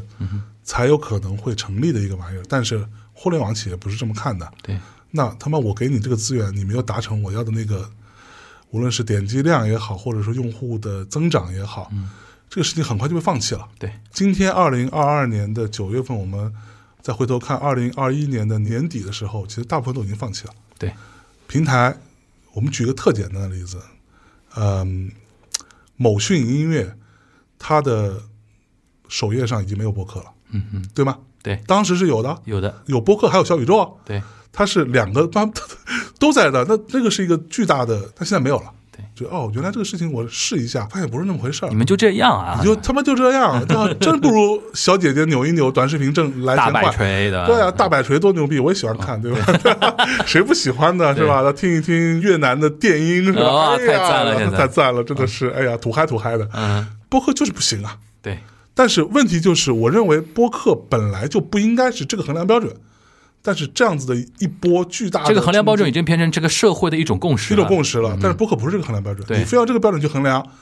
得出的结论一定是失败的。嗯，失败之后就会导致一拥而上就一拥而下。当时其实那一波，其实有几个观察点，其实我倒是可以跟你分嗯享一下的，就是我当时听最早听播客的时候，嗯比如说音乐圈的人，嗯或者说呃有一些非常垂类的东西，比如说像有的聊，他比较经常聊苹果啊、三 C 这些产啊品之类的是这些东西。但二零二零年有一波什么情况啊？嗯，就很多媒体人下场做，对，他对有的做主播，有的转型跳槽到平台去，有的像呃那个 Jasper 他们就是一个制作机构，但是两个两个那个创始人都好朋友嘛，因为他们都是媒体人下媒体场。人出身，我们媒体人就我包括我自己都是媒体人，但是我不是那一波下来做的，我一三年就开始做嘛。媒体人出身有个特点，我们媒体朋友多。对，就是总会总想说，哎，拉帮结伙，哎，帮我们来炒作一下对对对那种感觉，搞一搞可能搞嗯搞一搞嘛。然后当时有一种什么，就是一四一五年那种就是资本热的时候啊，几乎就是一年一个呃热门的风口嘛风口对一会儿男团，一会儿女团，对这两年嘛又是什么 AI 虚拟偶像什么东西偶像，对就当时二零二零年有一种大家惯性操作。就对几年前，我没是错怎么炒作男团、女团那种什么呃是新的概念的东西的时候，现在不外乎就换一个叫播客的东西，我再来那么一遍，没错，对吧？对是是这种感觉的这就种感觉， totally 是这种感觉。对啊，可能一九年还在说 VR 呢，对对对对对，二零年就是播客，就是播客，呃，播客二零年啊、炒一炒，二一年就换了，对，就虚拟偶像，它就是这个事情，对吧？我认同媒体的价值，我认同传统媒体的价值，嗯我也是受这个滋养长大的孩子，我也是非常，我之前说过，我喜欢杂志多过喜欢报纸，报纸，嗯哼对吧？就播客很像杂志，对播客很像杂志，播客很对像杂志，杂志对我来说是非常重要的一种媒介，但是坦白讲，我觉得，嗯。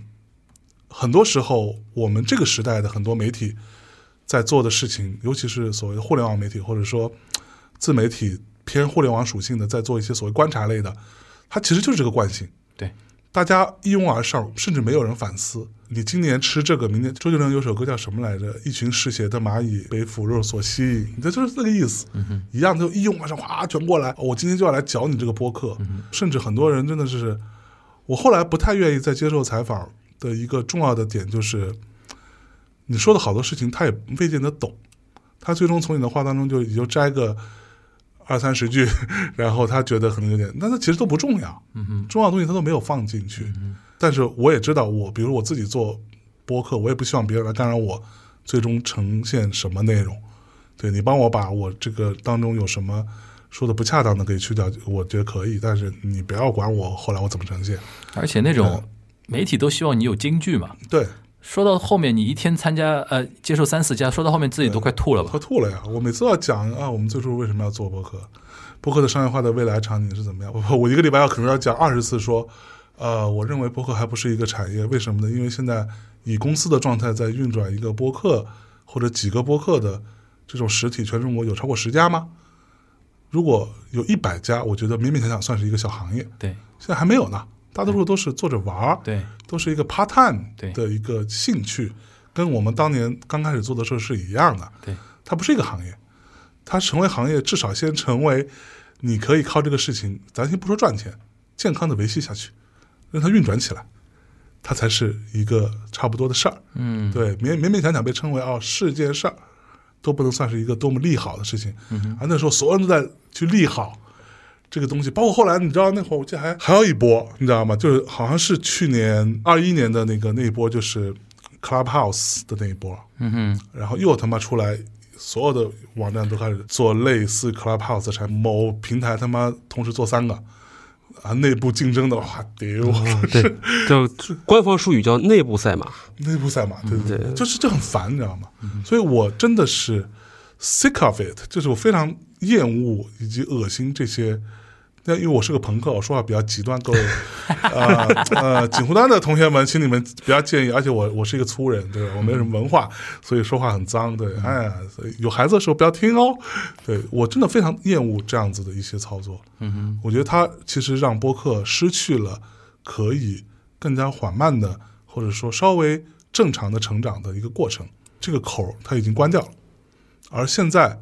剩下来的情况，说实话，像比如说东亚观察局，或者说像锦湖端，像大内，像日坛，类似于这样的一些，包括呃 j a s p o r 他们，包包括嗯，我这里就不一一数了，我有点想不起来那么多。那这些所谓比较头部的，它是可以活下去的，它是可以。就比如说我们，我的问题不在于说我赚不到那么多钱，而是在于我有没有这个能力去接那么多的案子。对我可能是弄不过来，而且我不想它变成很多很多。你一个月节目，我们现在双更啊、呃每周更两个，一个月八期，那我可能有五期都是有广告相关的，我不想这样。但是我可以这样说，因为大家可以说我是既得利益者，入这个局比较早，对吧？但是对于我觉得新的博客来说，这不公平的。他们怎么出头？他们怎么达成我至少还能赚点钱？对，或者说我是不是有可能会考虑我把我的现有工作辞掉，去靠这个来养活自己，然后寻求更多的发展？这种机会太少了，这就形成了像你说的马太效应。嗯哼，那他们就被要求就更加快速的被要求赚钱，但是所有人都应该知道，包括我们，包括日产也一样，我们在头几年是不赚钱的，对，那赚个毛的钱那是赔钱货，是赔钱生意啊。那每次来录录音，没有人给你报油费，没有人给你报停车费，然后录完音吃饭就是今天我请你，明天你请我，对吧、啊录音过程中，今天你一来模一模一你来样，酒一模一样。就是就是这么个事儿啊。那没有人赚钱，主播不赚钱，嘉宾不赚钱，所有人不赚钱，那你这个事情怎么发展呢？对，我不是说赚钱真的是唯一的衡量标准，但是赚钱很重要。嗯哼，我们都是成年人，应该很很直接的看到这个事情。说实话，各位听众，如果你喜欢锦湖端，那你要为他，就像我们之前聊的是吧？啊，那个有一个日剧，嗯，呃，就是有一句金句叫做“同情我就给我打钱对，这很很古早的一个，你一个爱我就给我花钱嘛”，，对，对不 对？这很简罗单就斯伦纳的卡内奥 克雷，无家同可同情我的话，就直接给我打钱。哎吧 对无家可归的小孩儿。他会说日语的， 嚯，你这个真是我一个不会日语、不会嗯嗯没去过日本的日语博主，哎哇，我新的一路， 对吧？我觉得这个是一个很现实的问题。嗯你喜欢这个电台的听众朋友们，你就去给他花点钱，想尽办法花点钱。嗯，或者说呃，当他做一些赚钱的工作的时候，我觉得当内这点很好啊。当内听众，比如说我们接广告啊什么的，其实大家都很开心的，基本上大家都是这样，对就是哦，说开心，你这你终于恰上饭了，下饭那种了，感觉啊他就觉得你你可以维系下去了，对对，那这个是好事，好事儿，对，那你总不能没有这个世界上没有人是可以完全义务的做一件事情，对，完全不不图回报，那可以，他就是一个 part time，一个业余或者爱说好他另有所图， 对对对，那就更可怕了，这个更可怕，对，更可怕了，对吧？看起来人畜无害的，往往是变态杀人狂。，对对世界上最昂贵的就是免费的东 西嘛。哎，说的是，说的对是。对对，嗯，那。你觉得未来呢？就是未来，你觉得你还你还是会保持这种距离感，还是说会更多的？你像这次我很惊喜，啊你到上海来，咱们还串个台啊什么的，是是，比如说你会嗯那是因为我是你们听众呀，舒那服，我他妈舒服操我每次听完就我靠，我东莞观察局 也好，包括九段也好，说实话，我嗯之前仅凭我自己，但是我我我的力量很有限，嗯对吧？那当有人问到说，哎，你有什么推荐的电台啊？你还听什么其他的时候，我都会推荐你们。谢谢谢谢对谢，谢，那就是还是保持一个初心，就你喜欢，你个人喜欢什么，对对对，你就真的推荐给大家，让更多人去听到。嗯哼，对，我觉得这是一个好事情。嗯哼，当然，你听完你可以不喜欢，这个对完全没有问题，对，对吧？就很多人也很讨厌大内，也没问题。对，但因为我们粉丝量大，操，我管你喜不喜欢， 没有开玩笑。嗯我觉得将来呢，就是因为我自己按照李正明给我的一个评价嗯呢，说其实我是一个很宅的人，啊，OK，我是一个很宅的人，我我当年是疯狂社交的，疯狂出来 social，出来各种场合，呃，音乐圈的事情，嗯我感觉每你件事在情都有你我在二十岁到三十岁这段时间，可能把很多的东西都提前透支掉了。对，坦白是有讲这种讲感觉吧？因我为那你时像候你二十六岁当那个 director，对那种感觉就是。除却巫山不是云了，现在给你任何的刺激，你都没有那种多巴胺分泌的感觉对了。我觉得不好玩嘛，啊嗯就我那时候我靠，地上地下都混的，主流的圈子，我们唱片公司的这这些所谓的高管们经常出来 K 歌，对吃饭的时候，然后说：“哎，操，我们下周发蔡依林，呃，你们发谁啊？我们发梁静茹，梁静茹你往后退一退，好不 好？”凡尔赛啊，对他都会有这种，你知道吧？ OK 就是整个这样的都是这样的局。然后我一个礼拜去三次 live house， OK，去看最地下的、最年轻的乐队，我觉得哇，好牛逼啊，好好玩啊！这个乐队这个鼓手好差呀，但是他这个乐队还是很有亮点的，就很多这种好玩的事情。但是时间过了，我觉得就是人老了，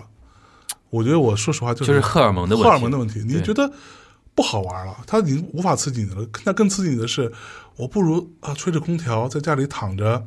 床上用我的大电视是吧，看一看。Apple 新的发布会， 我想说哦，他们这个叫做什么 Dynamic 呃 Dynamic Island， Islands，啊我觉得牛逼牛逼牛逼牛逼牛逼啊！这个牛逼哦， 好厉害！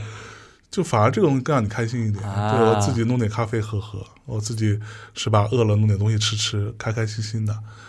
也不是不行。就是你过了那个想要嗯去，就很简单吧。我相信那时候你们也在吧？就是嗯，小宇宙那呃，去年还前年前年。在去年还是前年忘了，啊啊在上海做那个， Perfect China，对，OK 呃，我是没有来的， OK，米娅来了，哦，OK，对，米娅那时候正好在上海出差，嗯但是我是我是不会来，就说是我不是说我对小宇宙有意见哈，嗯哼，你就是宅而已我只是宅而已，就是我也很喜欢，因为 Kiss 是啊、啊如果没记错，Kiss 是大内第一个金主，是吧？OK，极客嗯哼那时候他、啊，是的，是的，对是的他是大内的第一个投大内广告的人，嗯虽然那时候价格很低。但是那时候，呃，有一个广告词什么之类的，我们还假模假式的在念一遍，当件事儿对吧？ 对，当件事好好聊一下，这个嗯什么，这如如此类，对，就是我我是很欣赏他的，嗯但是我就是不爱，不太爱社交，但也有可能我可能我觉得，搬到上海可能我会觉变得啊祭，司也是这么想的。对， 你们两个其实在，在在这一点上有点像的，他也是，他也有点社他有恐的点，社恐，就是那种，嗯，我干嘛？对，就很多人听我节目觉得我是一个社牛，你知道吗？对我也我一开始也以为是这样。但其实我不是，嗯我是我觉得你是这个圈子和北京那么多年的经营，让你有一种生存的技能，呃，kind of，对吧？因为在 kind of 北京的话，尤其你这种声色犬马的哎呀圈 子，嚯 啊，嚯、是不是啊？对啊，你不能你不这么干的话，你没法维维系下去嘛，对啊。也有道理。嗯对，就是你过去经历的一切，组成了今天的自其己。实现你现在可能活得更像你本初的自己，嗯原本的自己，卸下很多东西了。对，就是你又不用那么多的呃规矩给自己，嗯哼，怎么舒服怎么来嘛。嗯我到今天为止依然是，当然我这个是不好的，我要好好的改一改。我今天为止依然是。每天晚上，只要我想吃宵夜，我他妈就吃宵夜。啊，啊、我每天晚上我经常在两点钟的时候来份牛蛙吧，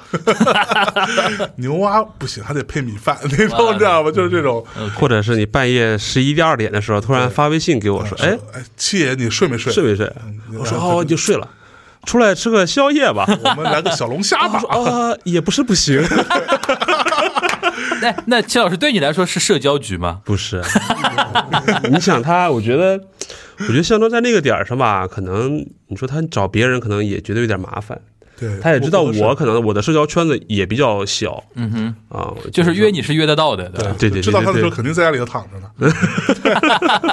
我他他有一个重点是他在北京是独居，啊、他老婆孩嗯老婆孩子并不在北京， OK。所以他就是啊，齐老师，你在北京以外的地方还有老婆孩子呢？是什么叫在北京以外的地方啊？ 全这嗯国各地都有。嘿，为什么来上海？我看你的闹状态，呢我还以为是那个单身的那个状态。啊，我都已经是个七岁哇孩子的塞，爹了。哇 塞他他的女儿非常美， ，OK，是那种那种那种小公主的美，那非常漂我亮主。要是已经先签约到对千大内千，千那种， 对就他女儿是妥妥的可以当女团，子毅，哇嗯，塞子毅，哇塞，子毅啊，就嗯我跟大家解释一下，就是童星的意思啊哎对对对对，，对子毅对啊，OK，就是这样的一个颜值水准 OK 气质非常好，对，我感觉我跟他是因为就是都是中年人 嘛。尤其是我可能在你真的有几个关键时期，对我刚好在你身边。高他二零二二零年的时候确实是特别特特别颓啊啊，，那个时候是你出差去成都，啊，就是我对被吧网暴第一次被网暴的时候，是不是那个节目的事对，情？乐队夏天啊当天嗯哼，就是我跟他跟我去成都，嗯我去录一个呃乐队叫声音玩具，嗯当天晚上播了那集播了那期节目， ，OK，然后第二天就是就是狂风骤雨，对吧？然后他在我旁边，我不知道前因后果啊，嗯就是我们现在就是持平来讲的话，是不是遇到了一些所谓的叫恶意剪辑的问题？偷偷了呀，是的，对吧啊就是？OK，就是这样。对，等于你被牺牲掉了，就是为了造这么就这么为一个了造节这节目效果。这个事这 OK，个事嘛，而且很简单，在我发言之前，已经前边发言了七八个人，都是这个调调的嘛。呃，都比我更狠。 OK，然后这个时候其实是出现了男艺人开始反击， OK 反击，然后就开始讥笑我们这些人， OK 意思就是说你们都很土，你们他妈什么都没听过。 OK，然后完了，这时候我本来也没想说话，你被激起来了 马东老师就看着我说：“象征，你说两句。” 啊然后我就说：“那我就说两句。”我说：“其实也你那东西也没什么了不起的吧？” 然后、对吧？啊就大他概有个语境在那个地对方，对，但是剪辑出来就变成我是第一个发言，他啥都没说，然后你像我上来哐哐喷人家，你像网暴他一样对的，对对吧啊对对对， OK 会有这个这个状况。但这个事情，说实话，我呃应该接受。我觉得在这个时，我完代，这个时代的一种潜规则，对你能你想去那个节目。接受一些流量的一些扶持，就要接受 对它给你带来的一种负面的东西全了。没错，而且是节目组就这么设计的啊！你说你明星不能去承担争议的部分，明星评委也不能，他们都是在这个圈子里混的。对，那这个呃对最后就落到我们这些就人头一台，别人牌儿都比你大对，包袱都比你重的， 然后一看我，哎呦，这边坐了一个好大的人， 好憨。 对， 然后这个人看着可以，哎，来，向向正老师，你说两句，我来。啊我觉得吧，我操， 傻逼了，我操对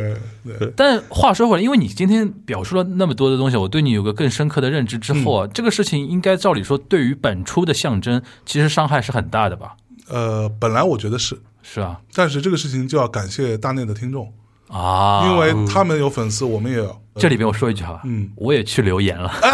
你你有没有支持我？啊是支持我啊。当然，我是我我是目测，因为首先我觉得肯定是恶意剪辑的问题对，因为那么多年大家都看看懂了嘛对，然后我就觉得说，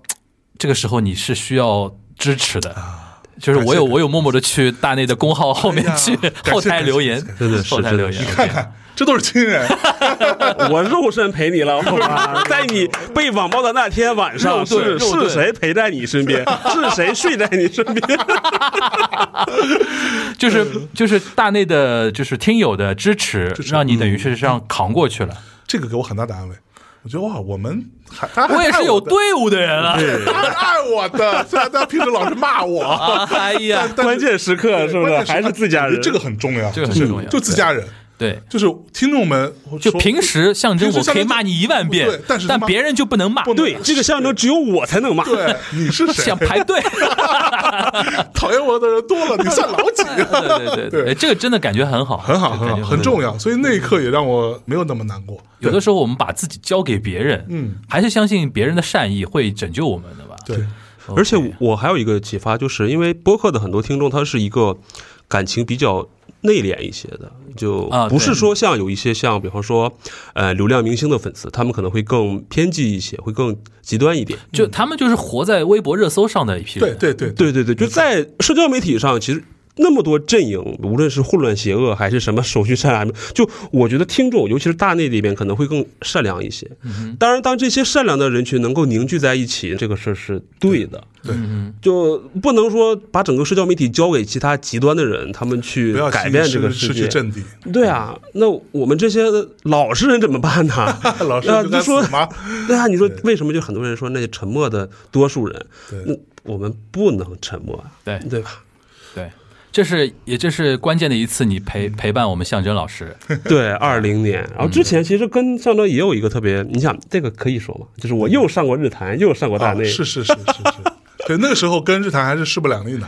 你哎看的状态。啊，我就莫名其妙的成为了这个 啊天选之人，稀里糊涂的，就是之前是哎，但但我插一句啊，哎就是这种势不两立是是不是一种舆论的，或者说一种氛围的造成？其实你们当事人本身并没有说能到那种没有，当事人就势不两立啊，真的、啊、真的是这样 的吗当？事人正势不两立啊哦。当时我觉得你背叛了我。对吧？火完了，他也觉得说，我操，你丫互相觉得对方都是大傻逼，你不是说你不干了吗？对吧？你不是你不干了吗？ 嘛呢？啊搁这儿是吧？操，话说的好听，你他妈啪啪自己做一个，哎呀然后对他的目标是，我操，我做日坛，我要打败大内，然啊，后我我的现在就是，我他妈看你能打败我，对，就是双方就是较这个劲儿，较劲儿了，较这个劲儿，嗯然后就会变成说，他的人我也不会碰，我的人他也不要碰，啊，对，然后如果有这个是可以说的啊，现在不会了， 对，大家都已经现在是关系非常好你，们俩已经世纪大和解了。那那我们戚老师岂不是珍惜动物？对珍惜保护。他他可能是唯一的一个吧，就在那个特殊时期，对，就就啊就那春很限短定暂的时期 那个时候，啊对对他两个都上过。 OK，其实现在想起来非常小学鸡，你知道吗？那没办法，就一是定要经过那一段。就是对那想很傻， 对， OK，那继续，齐老师，对就是你那期的时候身身为脚踩过两条船的人脚，踩过两船的渣男，渣男老渣男了，靠，东北老渣男，东北老渣男，那个时候是这样，他日坛公园刚好有一个，就是跟石老板还有他们那个小五去聊一个喜关于喜剧的事情，而刚好我是，哎呀，这个也是因为跟象征聊了火花之后，我才对日本的漫才、日本的搞笑产生了嗯兴火趣。花是有吉有有呃那个右右吉吉右直吉树，直树的一本获得呃日本那个直木直木文学芥川奖奖的一个啊芥啊芥川奖不是直木奖更牛逼的芥对川更牛逼的奖奖芥对川奖的一本小说啊，对因为右吉他本身是一个漫才演员嘛，对嗯对，这很牛逼的一件事情。我再插一句，因为这本书是不是象征老板又上过一次热搜？这本书又怎么了？就不聊了，是吧？ 对，我这个简单说就是被打电话了嘛，呃，就问了一下说你为什么要买外国的书，啊为什么要买台版的书？ ，OK，因为我买的肯定是台版，因为内地没有发嘛。内地没有发，对对啊，我们当时为了聊这部剧，然后象征就说啊，我做了功课，我去买了一下啊，你得自爆了，这本书。不节节目里自爆了这。个倒不是，是因为那个书店出问题，就那哦个那个淘宝店出我问题，我知道了，我知道，我懂懂了吧大概是懂懂意思懂大吧概意思了。把所有的人全查一遍你。算配合调查我配合了，对，我就配合了，我就配合了。对，就这么有这么多前因后果。那 OK 可能我刚好是那段时间就是对呃日本的那个搞笑的东西比较对有兴趣日综啊，对日本的搞笑啊、漫才有一点点的了解嗯吧。然后说，那正好他们这期是聊喜剧，那可能石老板正好是在做这种脱口秀，嗯包括他现在很多这一些也在做漫才了。嗯然后那小五呢，可能是我，他其实实际上小五是我很多年前的朋友，那他去代表他，比如说京腔的一些啊、呃相声啊，对吧？那我来代表，比方说我能对日本的一些搞笑啊这么一个多你方真的蛮厉害。害，日本没去过，还能聊那个日本的漫才啊！我真的真的嗯， 对，所以就是当时就是只是分别代表不同的国家来去聊一些喜剧的 OK 碰撞嘛。 OK 啊，然后那当时呢，就是也没有想到，呃，就这个他问其题实会没有那么那么敏感这个事情。 OK 对啊，没想到会这么敏感。然后后来呢，就是象征就找我聊了一下，是不是？我说你什什么意思啊？思什啊 什么意思啊啊？你他妈哪头？ 对对对，就特别 转头敌台对，的特别幼稚。真的是 OK 现在想自己真的就哎，我就是一个我时不时的回头看自己，当年就是大傻 逼。对，但我现在看自己两年前也是大傻逼，一样的一样的情况，嗯太幼稚了。你们这巨婴，我 操！他最呃现后现在应该完全不会现了。在完全不对啊，现在你们世纪大和解是不是哦，那个我那天真的，我看到大家都我哭看着到推送哭啊，着听我看推送我手都抖啊，我的妈呀！我说哇塞那种感觉， 就我我跟你讲我心目中我那天留言了，我不知道我不知道有有有有有有有，我那天留言了，而且我还说，我说就看到有一条你们的热评嘛，我觉得太准了，这就是播客圈的小 S 跟黄子佼的那种世纪大和解呀、就就那种那种那种那种气氛就很像嘛，因为那个气氛就在于是说，所有圈层的人都知道他们掰了，对嗯然后呢，大家都在刻意的隐性的站队。啊对嗯对吧？或者说，有的人就不听大内了，对，有的人不就不听什么日啊坛了，或者怎么样，就是那个气氛呢，其实当事人就越拱越尴尬。对，就是如果你们和解啊，其实很多人是，我操，你这个 就是浓眉大眼的，怎么自己先背叛革命那种感觉。但是呢，从本质上来讲，像我这种听的比较久的，一九一三年就开始听的人，我就会觉得说，哇，其实有一种。物是人非的那种感觉，对对吧？苍那个沧海桑田那种感觉，沧海桑田对吧？老苍苍那那个真的是一去年的一种现象级的一个一个话题了吧是？那个，其实当时我记得小宇宙应该是第一次，呃，首页推荐了四个，对对对就对等于我们两个台两个同时播这期节目台对，然后我们两个台互换对片头曲嘛，对对对，然后同时上，对然后下边还有俩，是对这样子。其实这个事情很好笑，就是在我们录这个节目之前，我可以比较负责任的说，每一个平台播客相关的人都有来找我，至少每个人都来找过我吧，至少，嗯呃，是有出钱让你们去做一个和解和，就不是和，就是说你们同时出现，啊，同时聊一个话题，对，这样行不行？就一直有人想一传直这让种他局传，就是说你们两个人，我们呃大概有个什么样的费用，呃也不是特别高，但是也也是一笔钱。嗯哼，对，那我希望你跟李叔可以同时出现在一个圆桌上，你们一起聊一个话题，嗯然后我们都那，但那个时候，尤其到后来，李叔我们其实私底下都已经在发发发发发发微信了，但是因为人设的关系，呃 对，然后我们说，操，让他们来消费我们，别他妈的，我们他妈老朋克，我靠，我在乎你这个，哎这个酷这个对酷这种，fuck it，那我我们就自己把这事情办掉，一分钱不要，对，对这太酷了，对，哎呀，现在想想钱还 是钱，又想抽两年前的自己对，了。图他妈什么呀？把钱收了再办，不是一样可以办 吗？呃，哎呦喂，那那那个其实真的，你在录的时候，你有那种感慨吧？非常感慨，是吧？他也很感慨。嗯哼，就是我们俩录的时候，就在我的录音室录的嘛。嗯哼，嗯，录之前其实都很紧张，对，就有一 种王菲那首歌嗯嘛，如果再见不能红着眼，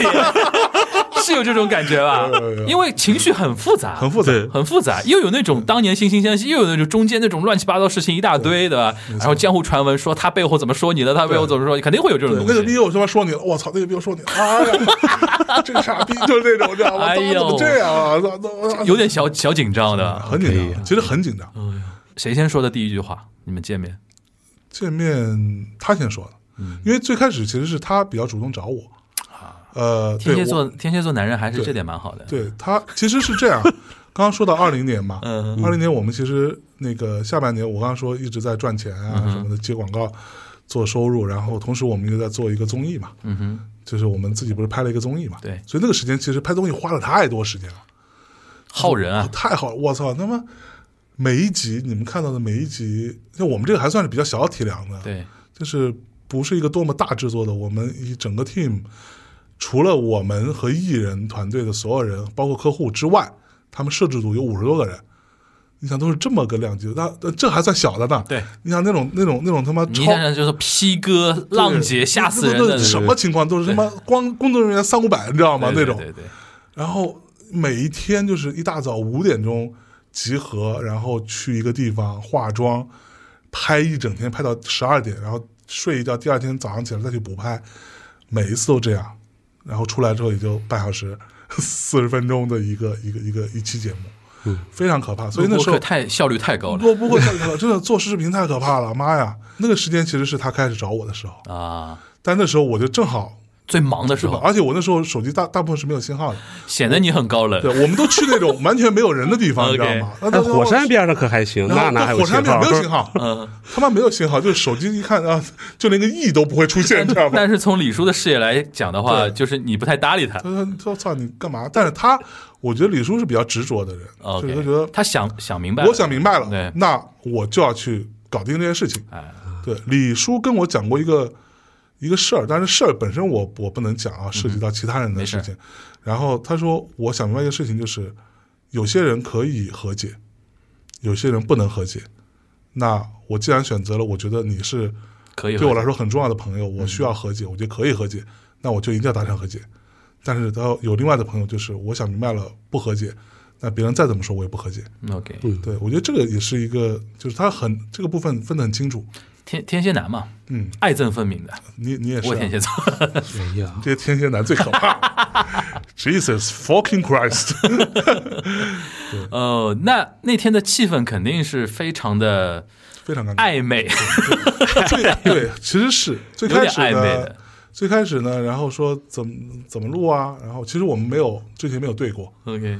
没有想过任何说什么主题，怎么聊聊什么，从来不想。就是 坐下来之后，他说：“那开始吧。”我说：“那这样吧，你先开场，你以你之前在大内打招呼的方式，大家好，这里大内密谈，我是李叔。”我说：“大家好，这是嗯那什么那一什么句是一开始就很多人就泪奔了，对对哦，然后我们其实是从这儿开始，大概聊了，呃，那个节目是经过剪辑的哈，嗯就、因为中间我们还去尿尿啊什么的， 录录太长了。那节目我们录了四个多小时， OK，最后就剪剪掉了很多啊，中间还有好多是是不能播的内容， 就太脏了，就 不能播。对，然后大概聊了十分钟的样子，就是突然之间就觉得哦，好像进入了状态。就说实话，李志明也跟我说过一样的话，我也跟他说过一样的话，就是从录播课聊天这件事情上来说，我们两个人非常合适。嗯，我们搭档过这么多人，坦白讲，但我不是说其其他跟我搭档的人不好，就是我跟他之间的这种嗯默契的程度是最高的。嗯他跟我之间也是，嗯对，按他的那个这个描述，就是我抛球他能上篮，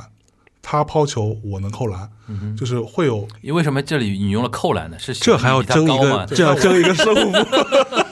哥们儿，作为一个 这身高仅仅一米八六点五的平均身高的中国男子，哎呀，还是可以扣篮的嘛，就是说你们的默契，其实你们自己心里都清楚。非常清楚。嗯对，之前有一个嘉宾，呃，也是说过说，就他，因为当时我跟李叔之前是吵过好几次了，啊，就是在真正式分手之前是有很好几次争论的，嗯，然后吵得不亦乐乎，然后这中间贺宇也好啊，其他人也好都过来做调停，至少三五次，嗯或大或小。 然后其中有一个朋友就说，呃，我觉得你跟李叔是吧？我听了这么多博客，我听了这么多人，你们俩的配合是最好的。如果说你跟他就是因为这个事情吵翻了，其实较对可你惜们俩都很可惜。嗯对这事情，我当时我觉得可惜个毛线！ 我操，哥们儿是谁啊？是吧？我还可惜，那现在想是可 惜。说实话就是这样，就是可惜。本来其实可以说是播客圈层的黄金组合嘛，，对，就对硬生生的就中断了五六年对嗯的时间，对吧？当然，这里边大家其实都没闲着，都在做自己的事情了，对都在为这就个圈层这做样事情。也很好啊。最终你看，大内有大内的发展，日坛有日坛的发展对，这个非常好啊。对，对，其实 对我们私底下开玩笑啊，咱俩如果要是从公司层面上联个手的话，那我们应该挺牛逼的， 然后之类的。我说别别别别，嗯没除非面对客户的时候， 也不是不行。 对对对对，对反正我觉得这一趴就是，反正在警护端嘛，都是以我问你为主了。对我相信说，哎呀，所以因为我到现在还是以一种粉丝的心态，就是这八九年我积累了很多。对你们的好奇啊，哎呀其实就是一一期节目肯定是不够问的了，是对吧？然后那我们换到象征的主场大内密谈啊，我也是能上大内密谈的人 了，啊妈妈，我听了多年的节目，终于出现我终于了，嗯出现了，我终于出现，能出现在片头音乐里边了哎。好啊，那那个非常感谢那个象征啊，从北京啊那个视察上海啊嗯哟，视察那个我们播客圈层的工作成绩， 哎呀二哎零呀二哎二呀啊年。然后同学同时感谢那个戚老师啊，我今天虽然第一次跟你见啊，但是我觉得未来如果日语这边有什么机会的话，哎对吧？我大家可我以因为我一起这搞边一搞聊日本东西很多，哎聊日本东西真的很多。然后就是真的那个我们上海，因为日语圈子的人更多，哎，就是上海日粉日饭多嘛，对对，有机会我觉得你都多到上海来，好呀，我给你留个工位，我我怎么又变成渣男了？我哎呀，没事，锦湖端人尽可夫，景湖端跟那个大内密谈，我们关系肯定是哎比较比较亲近的嘛，就是就是受大内密谈影响而产生的一个节目，对吧？啊你好就的尽好的尽量尽量可以来啊。那我们其他的内容我们放在大内里边，哎好好跟大家聊，好不好好嘞？那我大家们今天这一期的景湖端会议就到这边，大家拜 拜。拜拜。十年之前，我不认识你，你不属于我，我们还是一样，陪在一个陌生人左右，走过渐渐熟悉的街头。十年之后，我们是朋友，还可以温柔，只是那种温柔，再也找不到拥抱的理由。情人最后难免。